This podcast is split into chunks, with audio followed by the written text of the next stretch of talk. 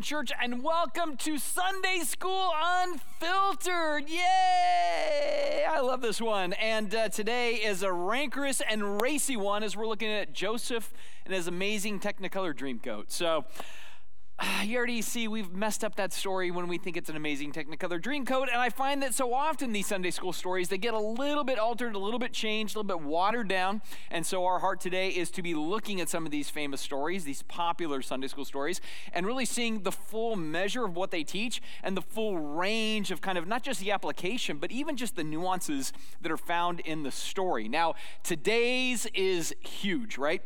It takes up 14 chapters. So we're doing 14 chapters in about 2,400 seconds, all right? So trying to jam it all in there. So right now I'm going to go ahead and just settle this down, pray, and we're just going to leap right into it because we're covering all sorts of ground today. So if you would pray with me, I would love that. Let's go and do it right now. Jesus, I thank you so much for the fact that there are these stories that we come across that when we really do a, a, kind of a deep dive, when we notice the nuances, we see the subtleties, uh, that in there we also learn stories for our own lives. We, we realize how you intersect with us. We realize what it is you call us to do, especially in the hard spaces of life when things aren't fair, aren't just, aren't easy and how you remind us of people who stepped up in the tough and sought to be what you wanted them to be. I pray that that's what we learned today, and we remember that you are with us in all of our circumstances. And so, teach us the story today. Open our hearts and minds so that we would be so much of what you want us to be in this world, because we realize you've left us here to be change agents for you. So, help us to do that, Jesus, in your good and perfect name. Amen. Story of Abraham and the sacrifice of his son Isaac, in which he did not need and his faithfulness was not simply that he believed God, but he his blessing and plan and promise underway.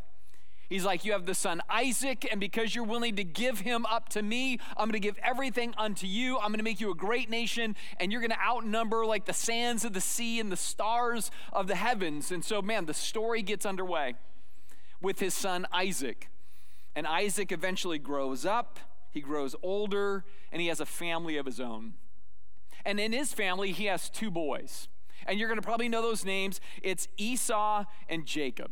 Apparently, Esau was a hairy, not a terribly attractive kid, right? But Jacob was a nasty little liar which should throw us off a little bit because we think about these biblical characters sometimes. We're like, but Jacob was the child of promise. Jacob was the one that God does his lineage through. And I'm like, right. And when you read the story, Jacob is not a great guy. In fact, honestly, when you read the story, Esau seems to be the better person than Jacob. And many times in the Bible, central figures are not great people but it reminds us of the power of God's grace and how God will use some of the most clumsy, unclean, undeveloped people to do some really great things. And he does that with Jacob. And so, after Jacob has some shenanigans and does some dumb stuff and everything else, finally one day God literally kicks his butt by the river. Like he gets in a wrestling match with God. And God sort of cripples him, but from that it humbles him. And there in that space, he begins then to really focus on what he's supposed to do. And so he begins to start his family. And we pick this up then in Genesis chapter 37, starting at verse 1. It says, So Jacob settled again in the land of Canaan, where his father Isaac, who was then the son of Abraham, where his father had lived as a foreigner.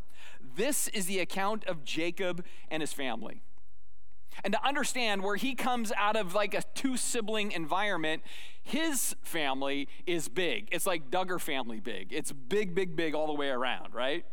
And there's all sorts of drama in a big family like this. And inside this family, there's a particular boy, and his name is Joseph. He's an average Joe for us today, and we're going to see why he's average by the end. Now, he does some extraordinary stuff, but there's a thing or two that makes him average. But when Joseph was 17 years old, he often tended his father's flocks and he worked for his half brothers, who were the sons of his father's wives, Bilhah and Zilpah. So now you have like Duggars meet like sister wives in the story, right? And it's just weird dynamic of multiple wives, multiple kids. In fact, there's 11 sons total. And they all work sort of dad's ranch. And now Yellowstone is a part of Sister Wives and everything else, the Duggar family uh, in this, this young man has probably too many moms that are always trying to mother him in some capacity or another, but he also is a teenager. And as all teenage boys tend to do, they want to seek the uh, approval and the affirmation of his father. And he does this by being an average Joe who's also a tattletale. Verse 37 2 says Joseph reported to his father some of the bad things his brothers were doing right? So this is how he gets in good graces. And and, and part of this, I'm go, I go like, that's kind of cool. The fact that he's looking out for his old man. He knows his older brothers take advantage of some stuff, maybe. And so he's like, Dad, you got to know they're doing this. But the other thing about this is in kind of the Hebrew, the way it's worded is he only cataloged the bad things and would tell his dad about that. So it wasn't like the good things the brothers did that he would tell his dad or whatever else. No, he was that typical younger brother that was trying to bust all the older brothers by, oh, dad, look what they're doing there, look what, and just ratting them out, right? So average Joe is a little bit of a rat for his brother, so it's a little bit difficult, creates a lot of tension in there because he's opportunistic. He's sort of elevating himself. And it seems to work because from this we also see that he's a daddy's boy in the scenario says Jacob loved Joseph more than any of his other children because Joseph had been born to him in his old age. So part of this is like, I still got it. I can have a child when I'm much older. But he goes out of his way then to actually showcase the fact that he had favorites. I have three kids, right? And, and there are times where I'll tell, like, my son Gray, dude, you're my favorite. And he's like, right on. But then the next day I'm like, no more. Now your sister Emma's my favorite. Right? And then that honor's my favorite now. Like I'm always rotating it because they're all my favorite. Not every day, all the time, in every way, but you know, you have your days where it's rough, but other days where it's great, but they're all my favorite. But for this guy here, he's like, you know what? I literally have a favorite. And that one is my favorite. And he flaunts it. Because it says, one day, Jacob had a special gift made for Joseph, which was a beautiful robe right? So you know it's bad when the other brothers are sitting there and then this little brother, like the second to the last, gets a special gift and nobody else gets it. And the dad's like, well, yeah, I gave it to him because he is my favorite. That's a lot of tension, man. That's a lot of drama brewing in the room. And while we tend to see this as a coat of many colors, it literally is more a coat of many stripes. And the idea of stripes is going to be rank. So if you are second to last in the rank of the family, it means you get the scraps, man. But for your father to say, oh, you get the coat of rank, suddenly the lowest of the bunch is elevated above every other brother. He's now in charge. He is like foreman of the ranch. And all the big brothers have to answer to this little brother squirt named JoJo, right? This is going to be frustrating. And so, it says his brothers hated Joseph because their father loved him more than the rest of them, and they could not say a kind word to him. Now, now, in this, I think there's something about our human nature that it does kind of strike me that uh, it's weird how the father is doing all of this, loving this one at the cost of the others, giving a gift to the one at the cost of the others, and yet they're angry at the recipient, not the giver which I do think is interesting, but that's kind of our nature sometimes. We go, Well, I don't like that you have that and I don't have that. They should be mad at their dad, but instead they're mad at their brother and they hate him for it. And so you see the dynamic. He's constantly highlighting how here's all the bad things they're doing, dad. And they're looking at him and they're like, Well, we see where dad does all the good things for you, and so we hate you because of it. There's a lot of tension in this space. And so they're constantly at odds with him. They're sick of him. They're just tired of him. And then it gets worse. And it gets worse because this average Joe is also a dreamer. It says one night Joseph had a dream. And when he told his brothers about it, they hated him even more. So he's like, fellas, fellas, you got to listen to this though, right? He says, I had this dream. We were all out in the field and we were tying up bundles of grain when suddenly my bundle stood up and your bundles all gathered around me and all bowed down to mine. Shut up, JoJo, right? So he's like, What do you guys think, right? And the brothers responded, Do you think you will be our king? Do you actually think you're gonna reign over us? And they hated him all the more because of his dreams and the way he talked about them. So it's both. One is he's kind of an elitist. I'm going to be better than you. I'm going to be over the top of you. And I'm always telling dad about your like bad behavior. So it's just man, they're sick of their little brother, right? So, how could he even break it more? Well, he had another dream. And again, he told his brothers about it. He says, Listen, no, this one's even better, right? I had another dream. The sun, the moon, and the 11 stars all bowed low before me. This time he told the dream to his father as well as to his brothers, and his father scolded him. He goes, What kind of a dream is that, right? Will your mother and I and your brothers actually come and bow to the ground before you? It's like, listen, JoJo, I love you, but you're stupid. I'm not, I'm the dad here. Yes, maybe your brothers, they might bow, they're bad, you're good, I love you more, but I'm not bowing to you. Thus, while his brothers were jealous of Joseph, his father wondered what this dream could be about. What is this whole scenario or story that Joseph is seeing? See, when I look at this, I realize that, that Joseph is running into um, what I call the leader dreamer challenge. See, the leader dreamer challenge is when a group of people say, We want a leader until they get one. We want somebody that dreams big, and then somebody who dreams big shows up and they're like, Whoa. Because when you get a leader who's a real leader, they tend to lead, and not everybody loves their leadership. Or sometimes you get a dreamer that sees a real big dream and people go, Whoa, but to accomplish that dream, that's going to be change, and change is pain, and pain in the short term is awful, and we don't want it, and there's resistance. And he's facing that kind of resistance. And so leaders and dreamers are a mixed bag. Part of the problem for Joseph, though, isn't simply that those are his traits, because those aren't bad in of themselves, but he's also a young man, right? He's 17. And often, when you have a leader dreamer and they're young, they lack tact, they lack wisdom. They haven't been wounded enough in life to be wise in their leadership. I mean, I remember, you know, I, I, became a leader pretty young, and, and I was so idealistic and so focused. And from that, I would be kind of Pharisaical and legalistic, and it was this way and not that way, and I drew hard lines and everything else. I just didn't have enough of life to kind of beat the tar out of me to kind of smooth the rough edges to make me a more effective leader and dreamer. I was just kind of like, no, this is my way, the way, and I was more right than everybody else. And that's sort of where Joseph's at. And God's going to do some things to temper his leadership in the process so he can have a better delivery as a leader and a dreamer. But it's not this day. On this day, he's sort of braggart about it, and his brothers are frustrated. It says that they are jealous. And by jealous, it doesn't mean they covet what he has right? What this actually means is there's more of an envy factor. An envy is, you know what? I don't want you to have what you have right? If I can't have it, nobody can have it. And I don't want you to have it. So they're just hot and hostile toward their little brother. They resent his good fortune and they want to burn it all to the ground.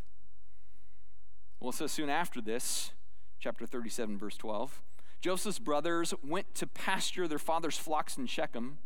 And when they'd been gone for some time, Jacob said to Joseph, Your brothers are pasturing, pasturing rather, uh, the sheep at Shechem. Get ready, and I will send you to them. And so he tells his dad, I'm ready to go. I'll rat them out to you some more. I'll raid their case because I got stripes, bro. I'm in charge. I got high rank. Let's go do it, right? So he has this act of obedience, which is great. But no sooner does he really get there that he gets this butt kicking, right? It says, When Joseph's brothers saw him coming, they recognized him in the distance. As kill him. Here comes that dreamer. Come on, let's kill him. And there's and when I was mad at my younger brothers, I would do stuff like spit in their chocolate milk when they weren't looking, right? Or I, or over the shower curtain and just douse them. I mean, just all kinds. But I never were looking at my brother Adam and be like, I'm gonna kill you, bro. Like, and this doesn't happen. But these guys are so deep in it, they're like, here comes little braggart fancy jacket. We're gonna off him. And so he's walking down the road and they're forming up a death panel.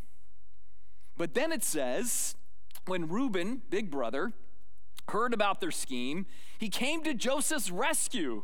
He said, Let's not kill him. Why would we want to shed any blood? We're like, Finally, a sensible person. He says, No, let's just go throw him in that empty cistern over there in the wilderness and then he'll die without us laying a hand on him. I'm like, Not really coming to the rescue, but whatever. So when Joseph arrived, his brothers ripped off the beautiful robe he was wearing, and then they grabbed him and they threw him into the cistern. Now the cistern was empty and there was no water in it. And so you picture the scene. right? This idea of ripped the robe is, is descriptive of like a dog ripping meat from a bone. So there wasn't just like, let's slip this off, JoJo. And, you know, it was cruel. And then they grab him like a mob, right? And then they throw him somewhere between 8 and 20 feet down into a hole that has no water in the bottom. So it's a hard hit. I don't know how long that scene took. I don't know if it was five minutes, 10 minutes, 20 minutes, but those handful of minutes are now going to shape the next 20 years of Joseph's life and everybody else in the equation. And in fact, it goes further. It's going to shape the next several hundred years for the nation of Israel and the plans of God. And so these brothers, they beat him, they strip him, they chuck him. And after a hard day's work of beating up your little brother, what do you do?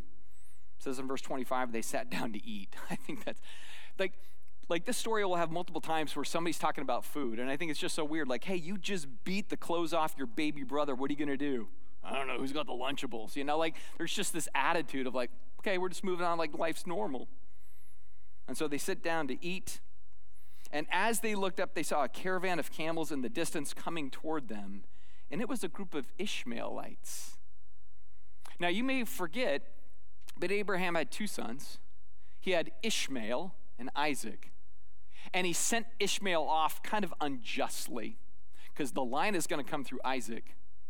And now here's an heir of Isaac who's going to be rescued by Ishmael's heirs. So God still uses the cast off son. In fact, if it isn't for the line of Ishmael, the line of Isaac goes nowhere. So God's still using Ishmael to fulfill his plans through the line of Isaac, through the line of Jacob and Joseph. And so they're coming through and they're traders and they're going from Gilead down to Egypt. So Judah, another one of the big brothers, says, Well, what will we gain by killing our brother? We have to cover up the crime then. Instead of hurting him, let us sell him off to the Ishmaelite traders. After all, he is our brother, he is our own flesh and blood. And so the brothers agreed. All right, we won't kill him, we'll just get rid of him. But in this, he will be presumed dead. And so when the traders came by, Joseph's brothers pulled him out of the cistern and sold him into slavery for 20 pieces of silver. And the traders took him to Egypt. And then the brothers killed a young goat and dipped Joseph's robe in the blood. And then they sent the beautiful robe to the father with this message Look, we found this. Doesn't this belong to your son? Oh, they're so good at this. The father recognized it immediately. Yes, he said, This is my son's robe. A wild animal must have eaten him. Joseph has clearly been torn to pieces. Then Jacob tore his clothes and dressed himself in burlap, and he mourned deeply for his, his loss and, and did it for apparently a very long time. And so, this robe that was given in deep love, torn in burning hate, becomes the tool of a wicked deception. This father thinks his son is dead. These brothers are just kind of going about business like, oh, we don't know what happened. It's so sad. All right, just conniving all the way around. And the dreamer then becomes a slave. It says in verse 36 Meanwhile, the Midianite traders arrived in Egypt, where they sold Joseph to Potiphar, an officer of Pharaoh, the king of Egypt, and Potiphar was captain of the palace guard. Now, I, I stop here for a minute uh, because I, I, I can't help but think about here's this guy who's trying to do his best, he's trying to use his gifts. Uh, he's not doing it well, he, he's not always polished in his delivery or anything else. But what it's led to is him being hated by his family, betrayed, beaten, uh, just abandoned, and now he's sold as a slave. And if you're in Joseph's shoes, you may have an attitude after a while that says, What gives, God? Like, you gave me these dreams. I just did my job. Now I'm in bad straits. What's the deal? I'm suffering. I'm in pain. I'm hated. Where's God when it hurts? Like, that's going to be the natural question. Where is God in this space? And that's when the author of the story steps in to say, well, guess what? In that space, in that misery, the Lord was with Joseph. It may not look like it, it may not feel like it. You may not see God or sense Him in the most overt way, but He's in the space with Joseph. And I think that's a really valuable thing for us to remind ourselves of because you know what? There are times in life that are hard and unfair, and you have things come your way that you didn't ask for, and people are going to handle you in a hostile way or a cruel way, and you're like, God, where are you at? And He's like, I'm with you right now in this. right? I'm working in the margins. I might be a little bit like kind of behind the scenes. And it may not feel like the story is going the way you want or you think anything good can come from the story, but let me tell the story through you and let me keep moving as you are moving along in life. For Joseph, God is present. And the way that then this plays out in the story is presence of God becomes the favor of God. So he gets thrown into this new situation. He's working for this dude Potiphar. And it says he succeeded in everything that he did as he served in the home of the Egyptian master. And Potiphar noticed this and realized that the Lord was with Joseph, giving him success in everything that he did. This pleased Potiphar. So soon he made Joseph his personal assistant.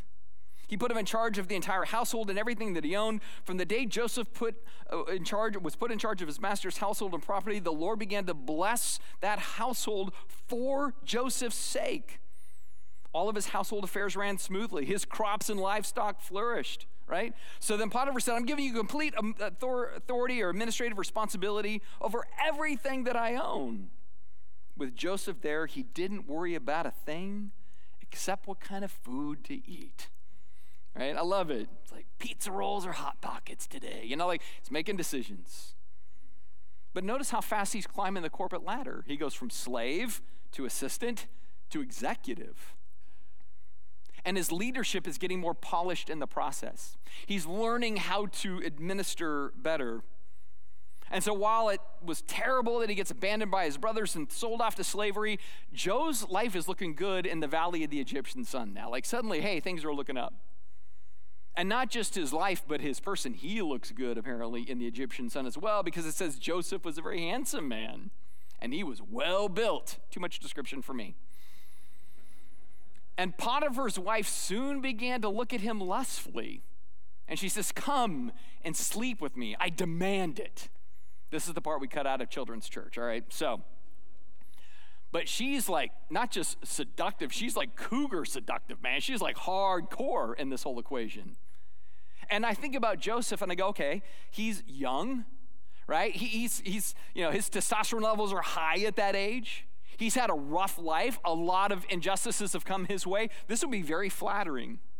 You might even feel like, hey, this is going to make me feel more alive. This is a tempting scenario. And this is a woman who has some power as well. There's all sorts of things that could really pull him into this. But just as his previous hardship revealed his character, now this current temptation is going to require his character at a whole new level. But because he has character, he has convictions. And so in verse 8 it says, Joseph refused. He says, Look, my master trusts me with everything in his entire household. No one here has more authority than I do. He has held back nothing from me except you because you're his wife. Right?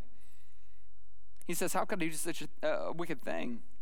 It would be a great sin. And not just a great sin against Potiphar, a great sin against God. So he says, I'm trusted, so no. And you're married, so no. And I love how he brings in, and this would be a sin against God, so no. See, I love this because this is the first time he mentions God in the story, right? he's not really invoked the name of God necessarily up to this point, but now he does. And he's like, I still have a God who's looking out for me, and I don't want to disappoint him. And what I love about this is it would have been just as easy for him to say, you know what? I don't care what God thinks, because you know what? He has not helped me thus far. Yes, he's with me, but I've had this and I've had that, and I'm not with my family, and I've sold into slavery. Forget what God thinks, but he cares very much what God thinks. And so he's like, No, I'm not going to do this because it would crush the heart of God. I would rather please him, even though it means to disappoint you. But the pressure is immense because it says in verse 10 she kept putting pressure on Joseph day after day. Right? And he's like, Listen, I'm not just a piece of meat, I'm a person, you know, and she's just being what she's being, right? She's very driven. But he refused to sleep with her, and he kept out of her way as much as possible. But one day, when no one else was around, he went to do his work, and she came and she grabbed him by his cloak and she demanded, Come on, sleep with me. I mean, she is really, she's pushing, man. Joseph tore himself away, but left his cloak in her hand, and he ran from the house. So good, you split, but bad, you're now going to be framed. When she saw that she was holding his cloak and he had fled, she called out for the servants. And soon all the men come running in, and she says, Look, my husband has brought this Hebrew slave here to make fools of us all. He came into my room to rape me. But I screamed. And when he heard me scream, he ran outside and got away, but he left his cloak behind with me. And she kept the cloak with her until her husband came home. And then she told him the story. So this is the second time Joe has lost his robe, right? Like, this is his story, man. And now it's the second time that he's going to land himself in a pit because he's falsely accused. She says, That Hebrew slave you brought into this house, he came in here to fool around with me, which I think that's just funny. The Bible says, Fool around, let's fool around. But when I screamed, he ran outside, leaving the cloak with me. And Potiphar was furious when he heard his wife's story about how Joseph had treated her. So he took Joseph and threw him into prison where the king's prisoners were held, and there he remained. Now, there's all sorts of reasons for Potiphar to be upset about this. First of all, I think there's a part of him that's like, okay, the story, I, I get it, but it might be a little fishy, which is why Joseph isn't dead by the end of the story, right? Another part of this is Potiphar might be going, I did marry one of the wives of G- Egypt. She's kind of like should be on a reality show someplace because she's got her own issues. But on top of it, he's going to lose all of the wealth that Joseph has brought by being in the home. He's made everything expand, and so he's going to lose it. And certainly part of this is just going to be Potter feels very insulted by the whole scenario. And so once again, Joe finds himself in a pit, right? And there he could be thinking, where's the justice? Right? Where is God's reward for my faithfulness? Like, I actually said, God, I'm not going to do this. And I stood up to her. And now I'm in trouble again for doing all of that. Where is the Lord? Well, it says the Lord was with Joseph, verse 21, now in the prison. And it was there that he shows him his faithful love. See, what I appreciate about this part of the story is Joseph does what's right, and there's no miraculous deliverance for him, right? There's no clarifying menu where God's like a memo where God's like, okay, Joseph, I'm gonna put you here, but here's the thing that's gonna happen next. He doesn't get the advance notice of where the story's gonna go. There's real weight, there's real pain, there's real helplessness and harshness and everything else. But once again, it's this idea that the Lord is present with Joseph. The story isn't clear, the ending isn't obvious but God is anonymous and acting behind the scenes. And it's that sense of presence and faithfulness of love that somehow Joseph has uh, like a connection to that. And it gives him what he needs to be stable and strong in his circumstance because he doesn't shut down, he doesn't act out. Instead, he does something that is such a valuable lesson for all of us. He's like, In this prison, I will bloom where I'm planted. I will find a way to find the good even in the bad. I will find joy in the heartbreak and hardship. That's the space he enters into. And from that, we see this average Joe is also an inmate who has God on his side. It says the Lord made Joseph a favorite with the prison warden. Isn't this weird? Like I'm sold into slavery and become a favorite of Potiphar, and now I'm in jail, but now the prison warden likes me. And before long, the warden put Joseph in charge of all the prisoners and over everything that happened in the prison. And the warden had no more worries. He probably went, What can I eat? Like everybody else. I don't know. He says, I had no worries because Joseph took care of everything, and the Lord was with him and caused everything he did to succeed. See, why this is valuable to me uh, is that he's making the best of his life by making life better for the people around him. And I want to say that again. He's making the best of his life by making life better for the people around him. He could just as easily be bitter, cold, aloof, everything else in this space, but he doesn't do that. And it's a good reminder to all of us that, you know what, uh, when things are bad, it's very easy to just look at our problems, our issues, our circumstance, and not really try to export value to others, but just waiting for somebody to import value to us. But he doesn't wallow in that space. He realizes that real life getting comes from real life giving. Real life getting comes from real life giving. And so he's giving himself away. We see this as an average Joe who has concern for others. So, sometime later, Pharaoh's chief cupbearer and chief baker offended the royal master. And so Pharaoh was angry with them. And where do you go? To jail, like everybody. So they remained in prison for quite some time, and the captain of the guard uh, uh, assigned them to Joseph, who looked after them. And while they were in prison, Pharaoh's cupbearer and baker each had a dream one night. And the dreams they had, they knew they had meaning. But when they woke up the next morning, they were very upset. And they're like, man, we don't know what to do with this. We don't know where to go, what to think, what to do, right? We had these dreams, but we can't make heads or tails of what they mean. Now, in my home, the women of my home love talking about dreams a lot right? They'll wake up in the morning. I had this dream and I had that dream. There are times where Ellen wakes up from a dream and she's mad at me because in the dream I did something. And she's like, I'm mad at you right now. You did this in my dream. I'm like, that's you doing that to you in your dream because that's in your skull. That's not me, right? So they love to talk about dreams. Dudes, I don't find guys sit around talk about dreams as much. Like I don't meet with Scott on Tuesday mornings at 8:15 go, "Dude, I had a dream last night." You know, he's like, "Me too. Let's talk about our dream." That doesn't happen. But apparently in prison these guys are talking about their dreams, all right? And so they're distraught. But Joe has some experience with dreams, which allows him to become this unique witness for God. He says, interpreting dreams is God's business. Go ahead and tell me your dreams. What I love about this part is he doesn't take credit for his abilities. Right? He's getting better. Like early on when he had a dream, you're all going to bow to me. But now you see he's getting tempered. The rough edges are getting kind of sanded off and says, You know what? I, I, God can do this. I, I can't do it, but God can do it through me. So tell me your dreams. So, first, it's the dream of the cupbearer. And he says, Well, I had this dream where there was this vine, and there was these three branches, and on there there was clusters of grapes, and I took the grapes and I squeezed them into the cup of Pharaoh. What does it mean? And Joseph says, Well, let me tell you, the three branches represent three days. And within three days, Pharaoh will lift you up and restore you to your position as the chief cupbearer. So he's listening to this and he gives the best Napoleon Dynamite. Yes, right? I'm going back to work. Joseph says, But here's the thing I'm going to ask you to do, right? Please remember me and do me a favor when things go well for you. Mention me to Pharaoh that he might let me out of this place. For I was kidnapped from my homeland, the land of the Hebrews, and now I'm here in prison, and I did nothing to deserve it. Right? So he goes, Just remember me. Well, then the other guy, the baker's like, Oh, do me, do me. You did him, do me. And so Joseph says, Okay, tell me the dream.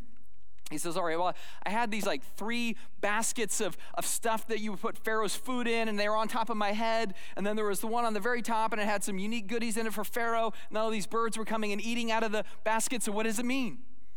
And I think Joseph's like, First of all, you shouldn't have edibles before you go to sleep because that's a weird dream, right?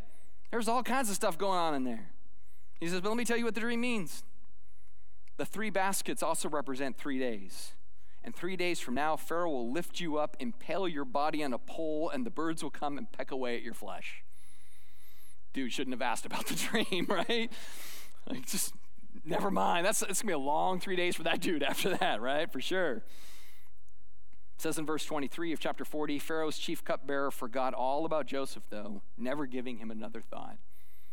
So one guy's getting out and going back to work, the other guy's getting out and going to his death. But Joseph's still stuck for days, weeks, months, years, and nothing. I'm doing what you want me to do, God. I'm being faithful to your calling. Uh, what's the deal? Why don't you care? Why don't you love me? I've been pure, I've been innocent, I've been obedient, and nothing's changing. But see, he doesn't do that. He stays focused, he stays faithful, and one day his faithfulness is remembered. Genesis chapter 41. Two full years later, Pharaoh dreamed that he was standing on the bank of the Nile River. And he has these two different dreams. One about like big fat cows, seven of them that come out of the Nile and they're eaten by seven skinny cows, which is weird. And then another one about like big plump stalks of grain and then seven kind of spindly, sad stalks of grain. And, and Pharaoh's like, I don't know what to do with all of this. And so the next morning, Pharaoh was very disturbed by the dreams, and so he called for the magicians and wise men of Egypt, and he told them about the dreams, but no one could tell him what on earth they were about. But then finally, the king's chief cupbearer spoke up, and he says, Today I have been reminded of my failure, right? Some time ago, you were angry with me. You threw me into prison along with our other fellow that's now dead and impaled. And we were there in the palace of the captain of the guard. And on this one night, when we each had a dream, we all tried to figure out the meaning. And there was this young Hebrew man in the prison who was the slave of the captain of the guard. And we told him our dreams, and he told us what each of our dreams meant. And everything happened just as he predicted. So Pharaoh sent for Joseph at once, and he was quickly brought from the pit. So, tossed into a pit, removed from a pit. Tossed into a pit, removed from the pit. Wash, rinse, and repeat is Joseph's life. Right? It's been rough. Life has just been the pits for Joseph, really, for the most part, right? But now things are going to change. And as he's coming out, man, if you're smart, if you're wise, if you're prudent, you're going to toe the line. You're going to tell Pharaoh what he wants to hear because you've been in the clink for a while. You don't want to go back into that space. Just tell him what he wants him to hear, right? Just, just, just do whatever this Pharaoh pleases at this point. Is that going to be Joseph? Not necessarily. Even in all of this, with his second or even third chance, he is still faithful and fearless. So after he shaved and changed his clothes, he went in and stood before Pharaoh. Then Pharaoh said to Joseph, I had a dream last night, and no one else can tell me what it means. And I've heard that you can do this thing called dream interpretation, so why don't you do that for me? He says, Well, I don't know how to break it to you, but it is beyond me to do this. But God can tell you what it means and set you at ease. See, here's what's cool to me about that Here's this guy, literally just out of jail, is standing before the most powerful person in the world. And the most powerful person says, Hey, I hear you can do this. And he says, mm, no, I can't. He corrects him. And only does he correct him, but then he says, But my God can do this. My God can set your mind at ease. And then he's going to tell Pharaoh not what Pharaoh wants to hear, but what God wants Pharaoh to hear. So he's courageous, man. He's still standing up for God, even though it might cost him to do the right thing. But in this, he's insightful. He says both of Pharaoh's dreams mean the same thing. God is telling Pharaoh in advance what he's about to do. The seven healthy cows and the seven healthy heads of grain both represent the seven years of prosperity. But then the seven skinny, sad, sickly cows and the seven weak bits of grain, they are going to be seven years of famine. This will happen just as I described, for God has revealed to Pharaoh in advance what he is about to do. As for having two similar dreams, it means that these events are about to be decreed by God and he will soon make them happen. So Joseph's putting it all on God. God has told, God is revealing, God will decree. And he takes no credit for this. He's like, I don't have this skill set. God has done this for me, so I take no credit, but I am going to take the opportunity to give you some advice. Therefore, he says, Pharaoh should find an intelligent and wise man and put him in charge of the entire land of Egypt. Then Pharaoh should appoint supervisors of the land and let them collect one fifth of the crops during the seven good years. Have them gather, gather all that food into uh, storehouses and store it away, and guard it so there will be food in the cities. That way, there will be enough to eat when the seven years of famine come to the land of Egypt. Otherwise, this famine will destroy everything. So he gets his vision from God as a dreamer, but he's also a leader. So he's like, hey, man, here's some plans. Here's some policies. Here's some ways you can navigate this, right? Just blowing everybody's mind. Answers and solutions, all while giving God the credit. From this, Joseph goes from a dude that was just in jail a few hours ago to being radically elevated.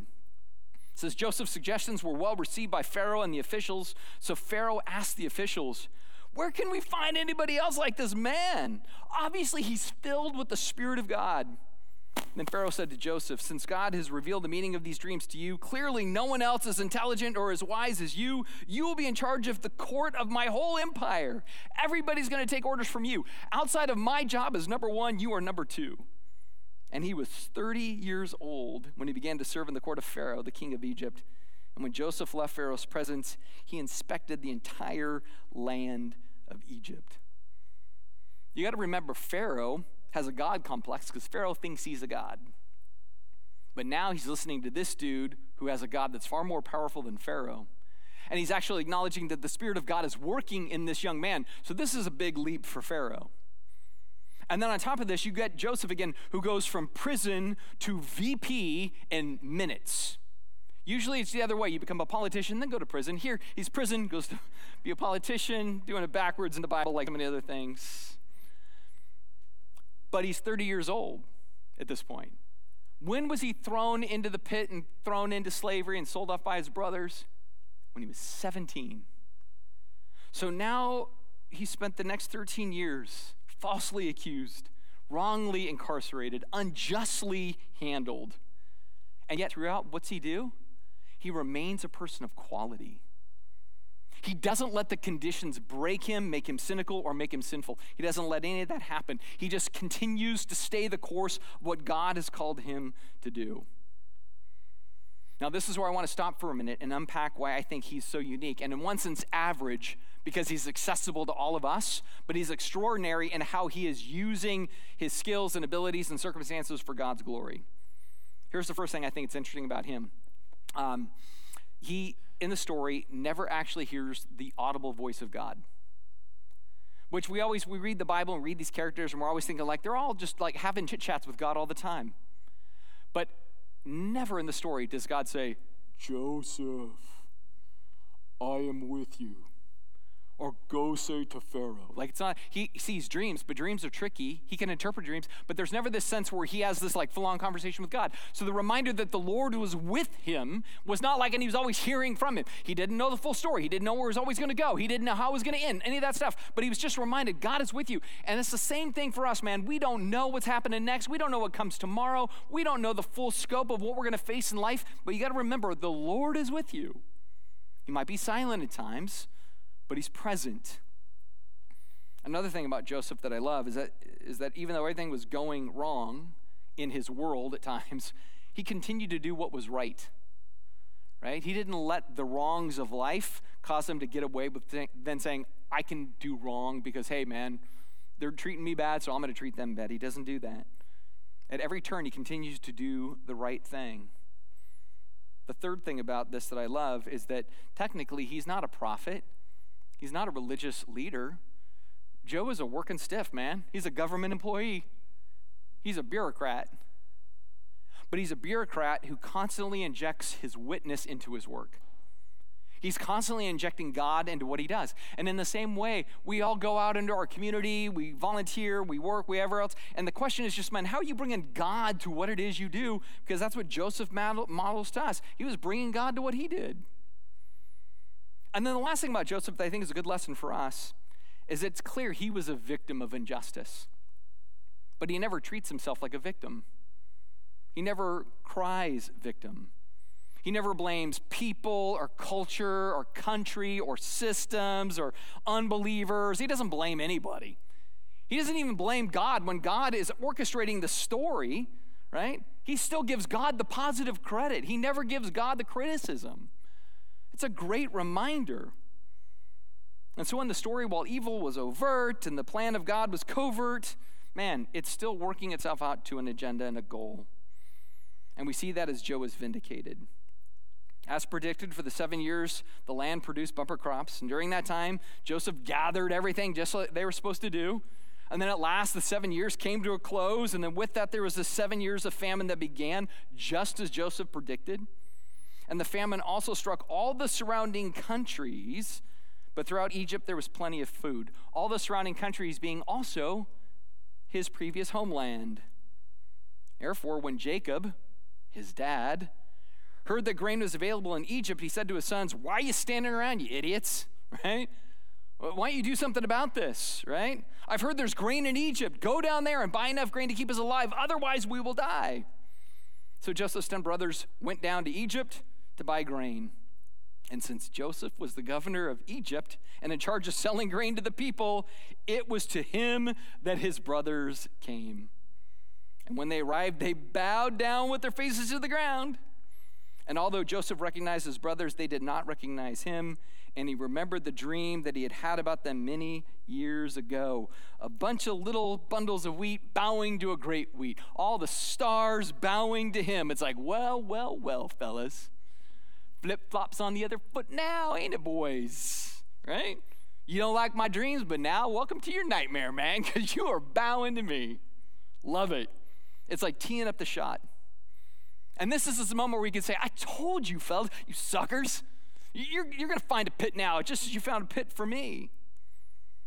But instead, after he strings his brothers a bit in the story, he reveals himself to his estranged family.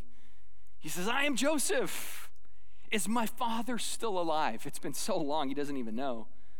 But his brothers were speechless, and they were stunned to realize that Joseph was standing in front of them.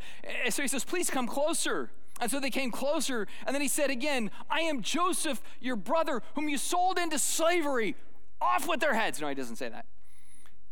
He says something super bizarre. He says, Don't be upset and don't be angry with yourselves for selling me into that place.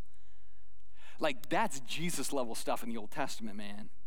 It is, right? He could have just said, you know what, guys, you owe me an apology. You know you did wrong.